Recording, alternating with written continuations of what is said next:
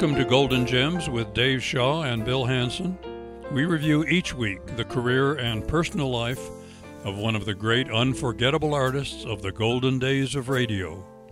So please join with us on a trip down memory lane as we take a look at today's artist. Then go to our website, www.goldengems.net, where we will also look at more of their career and play some of their most unforgettable great hits, which we are unable to share on the podcast. We invite you to join us there also. But for now, sit back and relax as we talk about the life of today's unforgettable artist of the golden days of radio. Well, welcome to Golden Gems. This is Dave and Bill Hanson. We're featuring today on our podcast Chuck Berry, who was born Charles Edward Anderson Berry in St. Louis on October 16, 1926. Berry was the youngest child. He grew up in the North St. Louis neighborhood known as the Villa, an area where many middle class people lived. His father, Henry William Berry, was a contractor and deacon of a nearby Baptist church. His mother, Martha Bellbanks, was a certified public school principal. Berry's upbringing allowed him to pursue his interest in music from an early age. He gave his first public performance in 1941 while still a student at Sumner High School. He was still a student there in 1944 when he was arrested for armed robbery after robbing three shops in Kansas City, Missouri, and then stealing a car at gunpoint with some friends. Berry's account in his autobiography is that his car broke down and he flagged down a passing car and stole it at gunpoint with a non functional pistol. He was convicted and sent to the Intermediate Reformatory for Young Men at Algoa near Jefferson City, Missouri, where he formed a singing quartet and did some boxing. The singing group became competent enough that the authorities allowed it to perform outside the detention facility. Berry was released from the reformatory on his 21st birthday in 1947. On October 28, 1948, Berry married Themetta Toddy Suggs, who gave birth to Darlin Ingrid Berry on October 3, 1950. Berry supported his family by taking various jobs in St. Louis, working briefly as a factory worker at two automobile assembly plants, and as a janitor in the apartment building where he and his wife lived. Afterwards, he trained as a beautician at the Poro College of Cosmetology, founded by Annie Turnbo Malone. He was doing well enough by 1950 to buy a small three room brick cottage with a bath on Whittier Street which is now listed as the Chuck Berry House on the National Register of Historic Places. By the early 1950s, Berry was working with local bands and clubs in St. Louis as an extra source of income. He'd been playing blues since his teens, and he borrowed both guitar riffs and showmanship techniques from the blues musician T Bone Walker. He also took guitar lessons from his friend Ira Harris, which laid the foundation for his guitar style. By early 1953, Berry was performing with the Johnny Johnson's Trio, starting a long-time collaboration with the pianist. The band played blues and ballads as well as country. Berry wrote, Curiosity provoked me to lay a lot of our country stuff on our predominantly black audience, and some of our black audience began whispering that who is that black hillbilly at the Cosmo? After they laughed at me a few times, they began requesting the hillbilly stuff and enjoyed dancing to it. In 1954, Berry recorded the tracks I Hope Those Words Will Find You Well and Oh Maria with the group Joe Alexander and the Cubans. The song was released as a single on the ballad label. Berry's showmanship along with a mix of country tunes and R&B tunes, sung in the style of Nat King Cole, set to the music of Muddy Waters, brought in a wider audience, particularly affluent white people. At the end of June 1956, his song Roll Over Beethoven reached number 29 on the Billboard's Top 100 chart. and Berry toured as one of the top acts of 56. He and Carl Perkins became friends. Perkins said that I knew when I first heard Chuck that he'd been affected by country music. I respected his writings. His records were very, very great. In late 1957, Berry took part in Alan Freed's Biggest Show of Stars for 1957, touring the United States with the Everly Brothers, Buddy Holly, and others.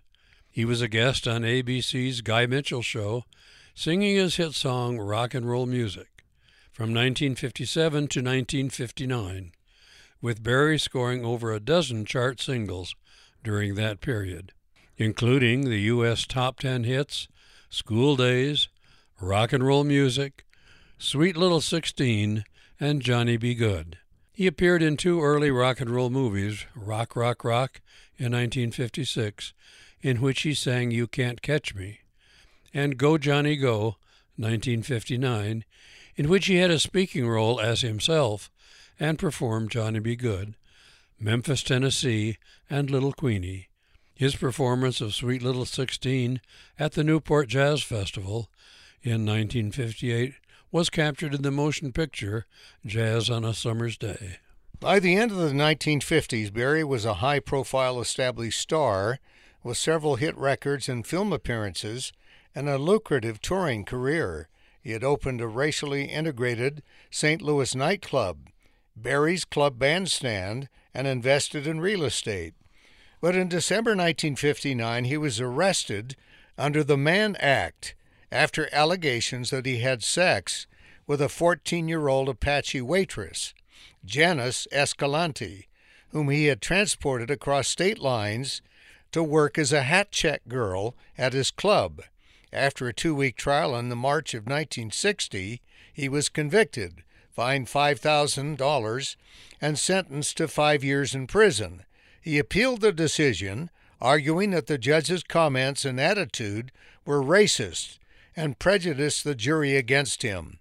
The appeal was upheld, and a second trial was heard in May and June of 1961, resulting in another conviction and a three year prison sentence. After another appeal failed, Berry served one and a half years in prison from February 1962 to October 1963. He had continued recording and performing during the trials but his output had slowed as his popularity declined. His final single released before he was imprisoned was Come On. When Berry was released from prison in 1963, his return to recording and performing was made easier because British invasion bands, notably the Beatles and the Rolling Stones, had sustained interest in his music by releasing cover versions of his songs and other bands had reworked some of them, such as the Beach Boys' 1963 hit Surfin' USA, which used the melody of Berry's Sweet Little Sixteen. In 1964 and 65, Berry released eight singles, including three that were commercially successful, reaching the top 20 of the Billboard 100. No Particular Place to Go, a humorous reworking of School Days, concerning the introduction of seatbelts in cars, you can never tell on the Rocking Nadine. Between 1966 and 1969, Berry released five albums for Mercury Records, including a second live album and first recorded entirely on stage, live at Fillmore Auditorium. For the live album, he was backed by the Steve Miller Band. Berry helped give life to a subculture. Even My Dingaling, a fourth grade wee wee joke that used to mortify true believers at college concerts, permitted a lot of 12 year olds new insight into the moribund concept of dirty when it hit the airwaves. Berry returned to Chess from 1970 to 1973. A live recording of Reelin' and Rockin' was his last top 40 hit in both the US and the UK. Both singles were included on the part live, part studio album, The London Chuck Berry Sessions. Other albums of London sessions were recorded by Chess's mainstay artists, Muddy Waters and Howlin' Wolf. Berry's second tenure with Chess ended with the 1975 album Chuck Berry, after which he did not pick his studio recording until Rocket for Atco Records in 1979, which would be his last studio album for 38 years. In the 1970s, Berry toured on the strength of his earlier successes. He was on the road for many years carrying only his Gibson guitar, confident that he could hire a band that already knew his music no matter where he went. AllMusic said that in this period, his live performances became increasingly erratic, working with terrible backup bands and turning in sloppy, out of tune performances, which tarnished his reputation with younger fans and old timers alike. In March 1972, he was filmed at the BBC Television Theatre in Shepherd's Bush for a Chuck Berry in concert, part of a 60 date tour backed by the band Rockin' Horse. Among the many band leaders performing a backup role with Berry in the 70s were Bruce Springsteen and Steve Miller, when each was just starting his career. Springsteen related in a documentary film, Hail, Hail, Rock and Roll, that Berry did not give the band a set list and expected the musicians to follow his lead after each guitar intro. Berry did not speak to the band after the show. Nevertheless, Springsteen backed Berry again when he appeared in concert for the Rock and Roll Hall of Fame in 1955. At the request of Jimmy Carter, Berry performed at the White House on June 1, 1979. Berry's touring style, traveling the oldie circuit in the 1970s, often being paid in cash by local promoters, added ammunition to the Internal Revenue Service's accusations that Berry had evaded paying income taxes. Facing criminal sanction for the third time, Berry pleaded guilty to evading nearly 110,000 in federal income tax owed on his 1973 earnings. Newspaper reports in 1979 put his 1973 joint income with his wife at $374,982 he was sentenced to four months in prison and 1,000 hours of community service, performing benefit concerts in 1979. Berry continued to play 70 to 100 one nighters per year in the 1980s, still traveling solo and requiring the local band to back him at each stop. In 1986, Taylor Hackford made a documentary film, Hail, Hail, Rock and Roll, of a celebration concert for Berry's 60th birthday organized by Keith Richards, Eric Clapton, Etta James, Julian Lennon, Robert Cray, and Linda Ronstadt, among others, and they appeared with Berry on stage and in the film. In the late 1980s, Berry bought the Southern Air, a restaurant in Wentzville, Missouri. In November 2000, Berry faced legal issues when he was sued by his former pianist Johnny Johnson, who claimed that he had co written over 50 songs, including No Particular Place to Go, Sweet Little Sixteen, and Roll Over Beethoven, that credit Berry alone. The case was dismissed when the judge ruled that too much time had passed since the songs were written. Berry lived in Ladue, Missouri, approximately 10 miles 16 kilometers west of St. Louis. He also had a home at Berry Park near Wentzville, Missouri, where he lived part time since the 1950s and was the home in which he died. This home with a guitar shaped swimming pool is seen in scenes near the end of the film Hail, Hail, Rock and Roll. He regularly performed one Wednesday each month at Blueberry Hill, a restaurant and bar located in the Delmar Loop neighborhood of St. Louis from 1966 to 2014. Berry announced on his 90th birthday that his first new studio album since Rocket in 1979, entitled Chuck, would be released in 2017.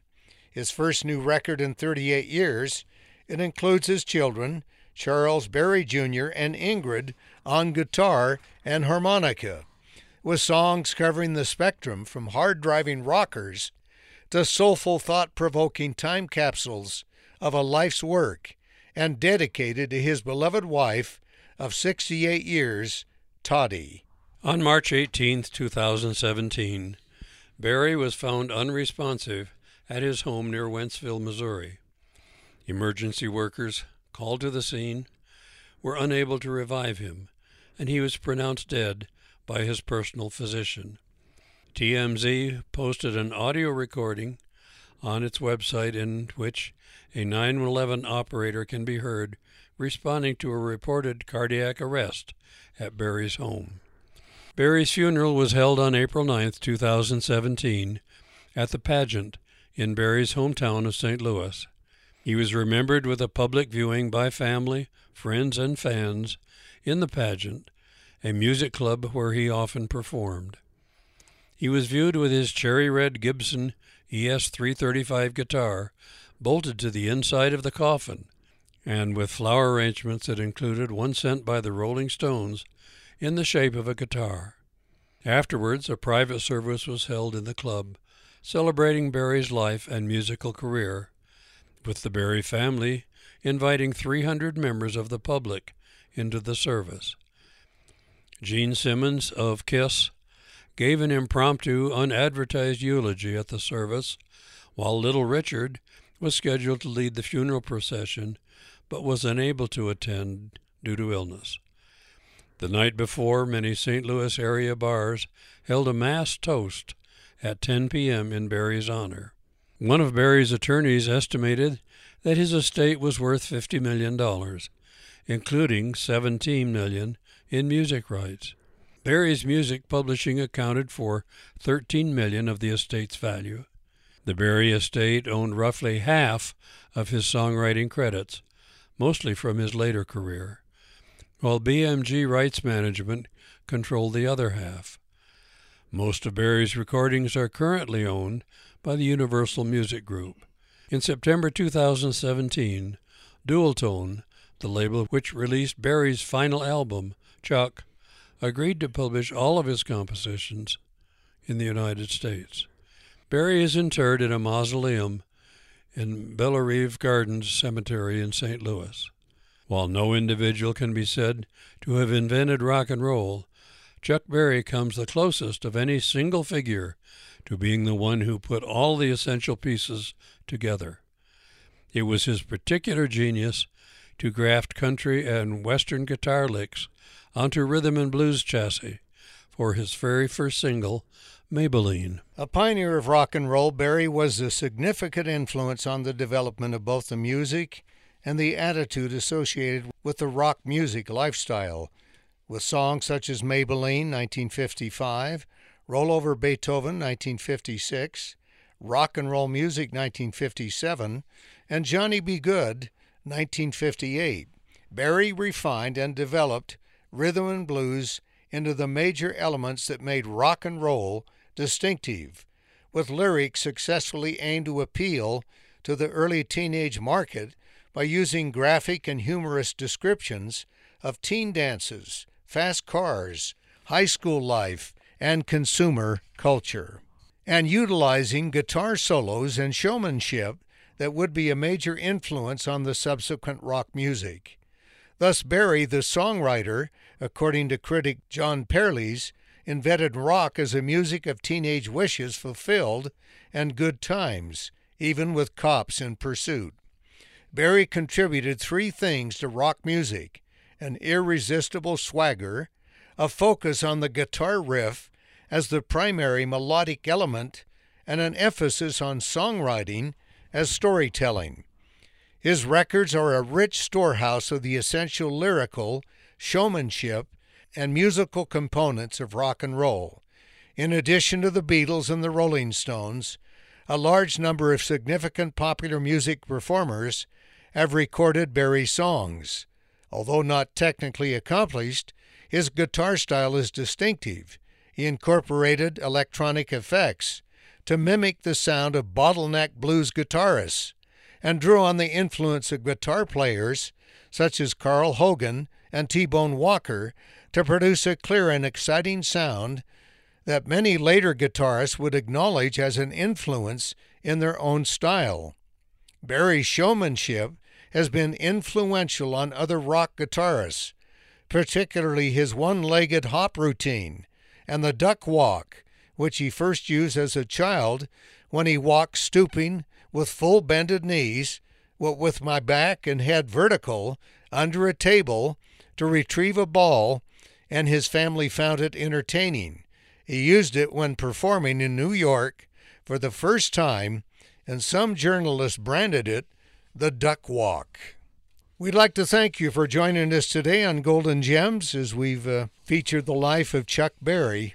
And we invite you to go to our webcast, goldengems.net, to hear more of Chuck Berry's music.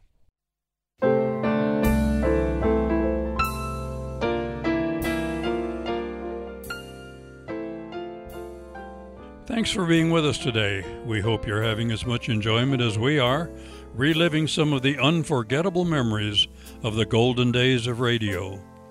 To learn more about the career of today's artists and listen to several of their greatest hits, we invite you to go to our website, www.goldengems.net. May we also encourage you to tell your friends about the show. We'd love to have them join us in these little trips down memory lane. And as always, we invite your feedback or comments on goldengemsradio at gmail.com. So until next episode, this is Dave and Bill heading back into the archives to dust off some more unforgettable memories to share with you on Golden Gems.